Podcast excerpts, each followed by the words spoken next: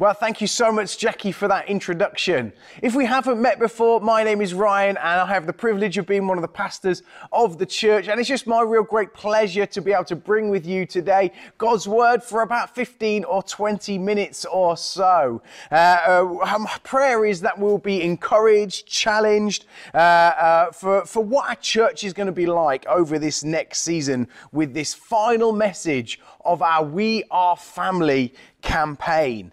Uh, but back to today, if uh, uh, for those who have joined us during lockdown, uh, you may not know me at all. Uh, my name's Ryan, as I said, and I have a wife called Amy. Uh, and we have two young children Isabel, who's just about to turn four, and Oliver, who's just about to turn one. Um, uh, if you're a parent, I'm sure you'll know the feeling that I'm about to describe. But we felt really weird the day that we brought Isabel home nearly four years ago.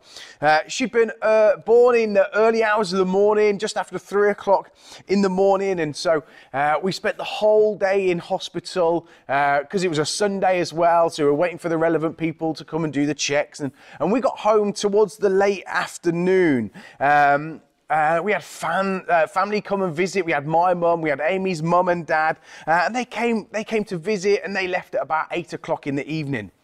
And we had this feeling. We kind of sat there and we said, "Well, what do we do now?"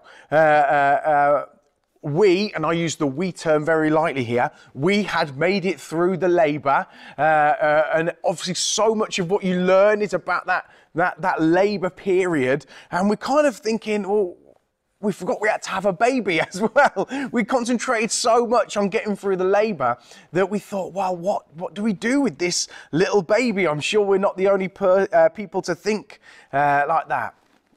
And this then, uh, we're looking after this little child, it was a brand new season for us as a family. And as, uh, as a family, you go through new seasons all the time and you have to adjust, you have to adapt, you have to do some things that you hadn't done before. Uh, with each new season brings different challenges and different blessings. Just because something has worked in one season of our life doesn't necessarily mean that it's going to work in the next season of our lives. So when Amy and I brought Isabel home, we just couldn't return to business as usual. Uh, we, we, couldn't just do things like we'd always done as a married couple. Uh, uh, we couldn't just take a nap whenever we wanted to because we had a child to look after. Uh, we couldn't just leave the house whenever we wanted to because we had to make sure that we had bottles and baby bags and games and, uh, and all that sort of stuff. Um, uh, we couldn't just put our shoes and our coat on. We couldn't just go out for dinner whenever we wanted to because we had to make sure we had the necessarily char- uh, necessary childcare. You get the drift. So, as a family, we had to drastically alter what we had to do in every area of our lives. And isn't that the same for what we're having to do as a church right now? Drastically altering pretty much everything that we do. Where once we were able to join together one day, six months ago, that changed where one day we uh, used to be able to meet in our homes for life groups. Uh, that all changed. One day uh, we used to be able to bring our kids and our family and, and know that they were having fantastic input uh, from our youth and our children's teams. Well, that changed, didn't it, about six months ago? So the same that happened where Amy and I, we brought Isabel home. Uh, we knew that life was never going to be the same. I think the church's life is facing a similar statement today. Church for us, life may never be the same. It doesn't, ma- it doesn't mean that it's going to be the same as what it is right now, but I don't think it's ever going to look quite the same as what it did before lockdown. And I don't think that that is something that we have to be scared of. I think it's something we can embrace with both hands and be excited about what God is gonna do. Let's take worship for example. And we know that Pastor Linda brought us a fantastic message on that last week. Uh, now, what you have to realize is I love to sing. I love to worship. I love to sing anything. I'm that weird guy, and Amy will tell you this. I'm, I'm that weird guy who sings around the supermarket, uh, and Amy hates it. Uh, but I love singing. And so coming to church all this time and uh, not being allowed to sing for this moment, I don't like it. Uh, but, but what if, for example, and this is using a purely hypothetical example, what if the removal of singing in our worship services could actually bring some people to church? What if uh, uh, someone has been sitting there thinking, I would go to church if they didn't do all that singing? Uh, or, or, what if someone's saying, I'd go to church, but I'm just so afraid of singing? Uh, uh, as I say, this it's just a hypothetical scenario, but what if some of what we are going to go through as a church, some of what we can't do, is actually removing the obstacles for some people coming to church? Not everything that we're doing at the moment is an obstacle, it could be an opportunity. What for us may look like an obstacle is an opportunity for people to experience the love of God. It's, an, uh, it's removing of the obstacles for some people to actually come and attend our church and to see what we believe and what we profess. Let me read uh, a, a short verse, a few verses in the Bible. And it comes from Luke 5 in verse 33. They said to him, John's disciples often fast and pray, and so do the disciples of the Pharisees, but yours go on eating and drinking. Jesus answered, Can you make the friends of the bridegroom fast whilst he is still with them? But the time will come when the bridegroom will be taken from them, and in those days they will fast. He told them this parable. No one tears a piece of the, of the new garment to patch an old one. Otherwise, they will have torn the new garment, and the patch from that new will not match the old. And no one pours new wine into old wineskins. Otherwise, the new wine will burst the skins. The wine will run out, and the wineskins will be ruined. No, new wine must be poured into new wineskins. And no one, after drinking the old wine, wants the new, for they say the old is better. I'd love to spend the next few minutes discussing with you some of the lessons that we can learn from this text, that we can apply to our lives today. Whoever is asking Jesus this question, he, says John's disciples fast, and also the, uh, the, the Pharisees' disciples, they also fast too. If you're not familiar with how things worked back in the ancient Middle East, Jesus wasn't the only person to have had disciples. Each religious leader would have had their own set of followers who tried to garner as much input and teaching from their leaders as they could. So, if you, uh, if someone was to observe John's disciples and the followers of these religious, uh, the ultra-religious Pharisees, uh, uh, they would have seen something in them that both of them would have been fasting.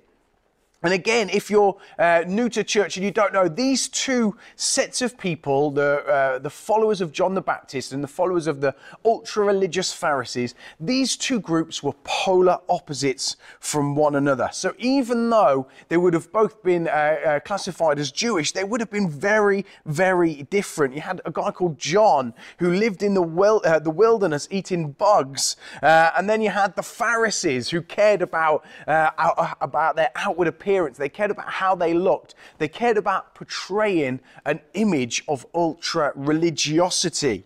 It's like the ultra liberal and the ultra conservative going head to head. And someone says to Jesus, you know, both of these groups are fasting. Both of the groups, they have nothing in common, and yet both of them are fasting. Your group, though, it doesn't fast. Why is that? This person is asking. Jesus responds to them and said, Look, now isn't the time to be glum. Now isn't the time to mourn. Now is a time for celebration. He uses the illustration of a wedding party uh, and says, you know, when the groom is there, the family, they don't mourn, they celebrate with the bride and groom. And he's right, isn't he?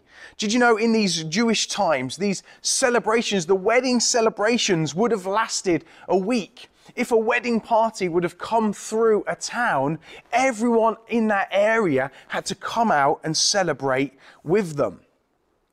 And so the point I'm going to make uh, today is that uh, uh, Jesus uh, and for us is that there is an expectation from people about what we do. There's an expectation uh, from both within and from outside the church about how we should conduct ourselves. People are always going to question why we do things. They're going to question why we sing. They're going to question why we take our tithes and our offerings. Uh, they're going to question, aren't they? What, they're going to question what we don't do as well. They're going to say, oh, well, why don't you do this? Why don't you run a, a homeless shelter? Why don't you run this social action and outreach project like that other church does? And Jesus, in the, this story, he had an answer for why he and the disciples did what he did. Do we as a church have those answers for why we do what we do as a church. So, do you really know why we sing as a church? Do you know why we give to the church? Do you know as a, as a church why we have a, a 3D vision? And, the, uh, and if you do know, that's great. But if you don't know, then find out. Have a read of what God says about singing and worship. Have a read about what God says about giving. Have a read of our church website to see why we have this 3D vision. Jesus was strong in his convictions that he was doing the right thing. Let us as a family have the same strength in our convictions because we are in step with the Holy Spirit and we are doing exactly what God wants us to do. The religious leaders would have fasted twice a week in Jewish custom. And it's likely that John the Baptist's disciples were also fasting because John was most likely in prison uh, and facing death. And so they were fasting for a completely different reason than the Pharisees who fasted out of custom and wanting to look religious. The disciples of John were fasting because they wanted their, their leader to be freed from prison and they were calling on God to act. Jesus responds to this inquisitive person, saying that there is a time for those things.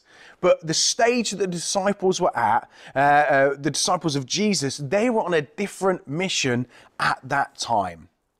And what does that, though, what does it mean for us? Well, I'm here to say do not let the weight of others' expectations change what we are called by God to do as long as what we are doing is rooted in the Bible, as long as it's rooted in the love of God, and as long as we feel called by God to do so, let us press on. Because the weight of what others are expecting us as a church to be done, it would crush us if we to do if we were to do everything that we were expected to do from others, both within the church and outside of the church. We cannot do everything as one church uh, amongst all of the others, but what we can do is do what we are called by God to do. If what we are doing is godly and biblical, we must stand strong in our convictions as what we are to do as the church. So, the types of songs that we sing and the songs that we do sing, uh, the, the outreach that we do to the world outside, there is a million and one different flavors and things that the church can do. But we stand strong on what we believe that God is calling us to do. And we shouldn't be afraid of when those questions come. Because I read those verses and I see that if Jesus himself was questioned as to what he did, even though he was doing nothing wrong, then we will face the same sort of questions too. Let's carry on reading from that Bible. Let me remind you of what it says in some of those verses. Jesus says, No one pours new wine into old wineskins. Otherwise, the new wine will burst the skins, the wine will run out, and the wineskins will be ruined. No, new wine must be poured into new wineskins. Again, you may or may not be familiar with, uh, with some of these writings, uh, but uh, back in ancient Middle Eastern times, it was customary to, to make wine from, from wineskins of a goat. And so they would get rid of the meat and, uh, and, and all the insides, and they would use the skin of a goat. And so they would stitch it up from bottom to top, and they would pour into it uh, uh, wine when they knew it was watertight.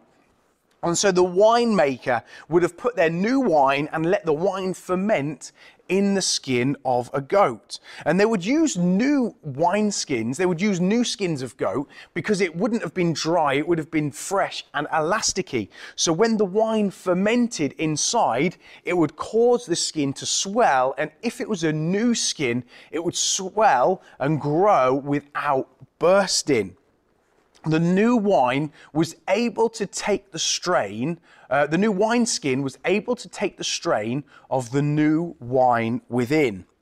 The old wineskins, they would have been brittle and dry by this point. They wouldn't have been able to handle the pressure and they would have burst, causing the wine to be wasted. And I don't know about you, but any wine that is wasted is a travesty to me. But what does this teach us. Because Jesus uh, shared this story amongst being asked about fasting. Uh, but he's talking uh, about something greater than just fasting, something more than just fasting here. He's saying, Now I'm here. Now, Jesus, now I have arrived, things are going to change. There was an old way, but that old way won't do anymore. And how true is that of our situation right now? The things that we as a church, both us here at Elim Church Northampton, but the church globally, the things that we have been doing for forever may not work in the right here and the right now. So we have to be asking ourselves as a church, as the people of God, what are we doing? What are we doing as a church? Are we hoping for new wine, but are we got our systems of the old wineskins? Do we really want a fresh breath of God over our church? Well, maybe our old structures and the old ways may not be able to house the new stuff that God wants for us. Maybe just maybe that God has something new for us. And we need to make sure that we as a church are flexible, ready to take in all that God has for us. Because that old wineskin couldn't take the pressure of the new wine. Let us as a church be so flexible that we are ready to take the new wine that God has for us and be able to take the pressure and the stretching that cause uh, that comes with new wine. I know this can sometimes feel really scary. And I know for some people, the old way of doing things has been great, and the old way of doing things has been fruitful. But let us, and church, please listen right now, let us never inhibit what God wants to do in us because we are holding on to the old instead of embracing the new. Let me say that one more time. Let us never inhibit what God wants to do in us because we are holding on to the old instead of embracing the new. Church, are we ready to become new wineskins? ready to be filled with something that God has never done in us before. I know I'm ready. And that is difficult to say because it causes us it to let go of some of what we hold onto so dear. But ready that God might want to do something new in us. Let us say we are ready. And that brings us nicely on to our final point because Jesus, in the closing of this parable, says, And no one, after drinking old wine, wants the new, for they say the old is better. So, a word of caution as I close. We are going to yearn for what we know. It's human nature, it's natural to, to, to want what is what we know, what is predictable, what is comfortable. How often do we find ourselves saying something like, Oh, I wasn't like that in my day. I'm like mid 30s, and I still say that now to some of the young people and even my children. Uh, or, or sometimes, how often do we find ourselves saying, Oh, it was better when, dot, dot, dot. You know, I heard someone say to me once, a friendship where all you do is talk about the past has no future. Well, maybe, maybe, just maybe that is true of the church too. Let us not be so focused on what God has done in the past that we are forgetting what we want Him to do in our futures or even in the right here and now. Let's have our eyes pressed forwards, focused, not on behind. Yes, we should be thankful for what God has done. And no, we shouldn't, we, we should never forget what God has done in our past. Um, but if we, if we fall in the trap of yearning for what was back when, then we might just miss what God wants for us right now the religious leaders that Jesus was talking about in this scripture, uh, uh, they refused to look ahead. They refused to accept that the power that they were holding on to might change hands. They refused to accept that there may be a change in the system of piety and religiosity that they had come to know as their faith. Well, let that not be true of our church. We don't want that for us to be so set in our ways that we can't change, to be so set in our ways that we can't hear the voice of God, to be set in our ways that we are not ready to make the changes that God wants for us to see people come to know Him. A wineskin is a vessel. A wineskin is ready to be expanded. It's ready to be flexible, that what, uh, flexible to what God wants to do in it. A wineskin is ready for the new wine. Church, we are a family. And it's going to take a family commitment to be ready for something new in God. You know, when lockdown is fully over, and we don't know when that will be, but when lockdown is over and we can get back to things that we used to do, things like singing, things like meeting in homes, all that stuff, let us not go back to all of the old ways in how we did it. But let us press ahead, look ahead, stay focused forward, and say that we are ready to seek you afresh for the new wine of the Holy Spirit that you want to pour in us.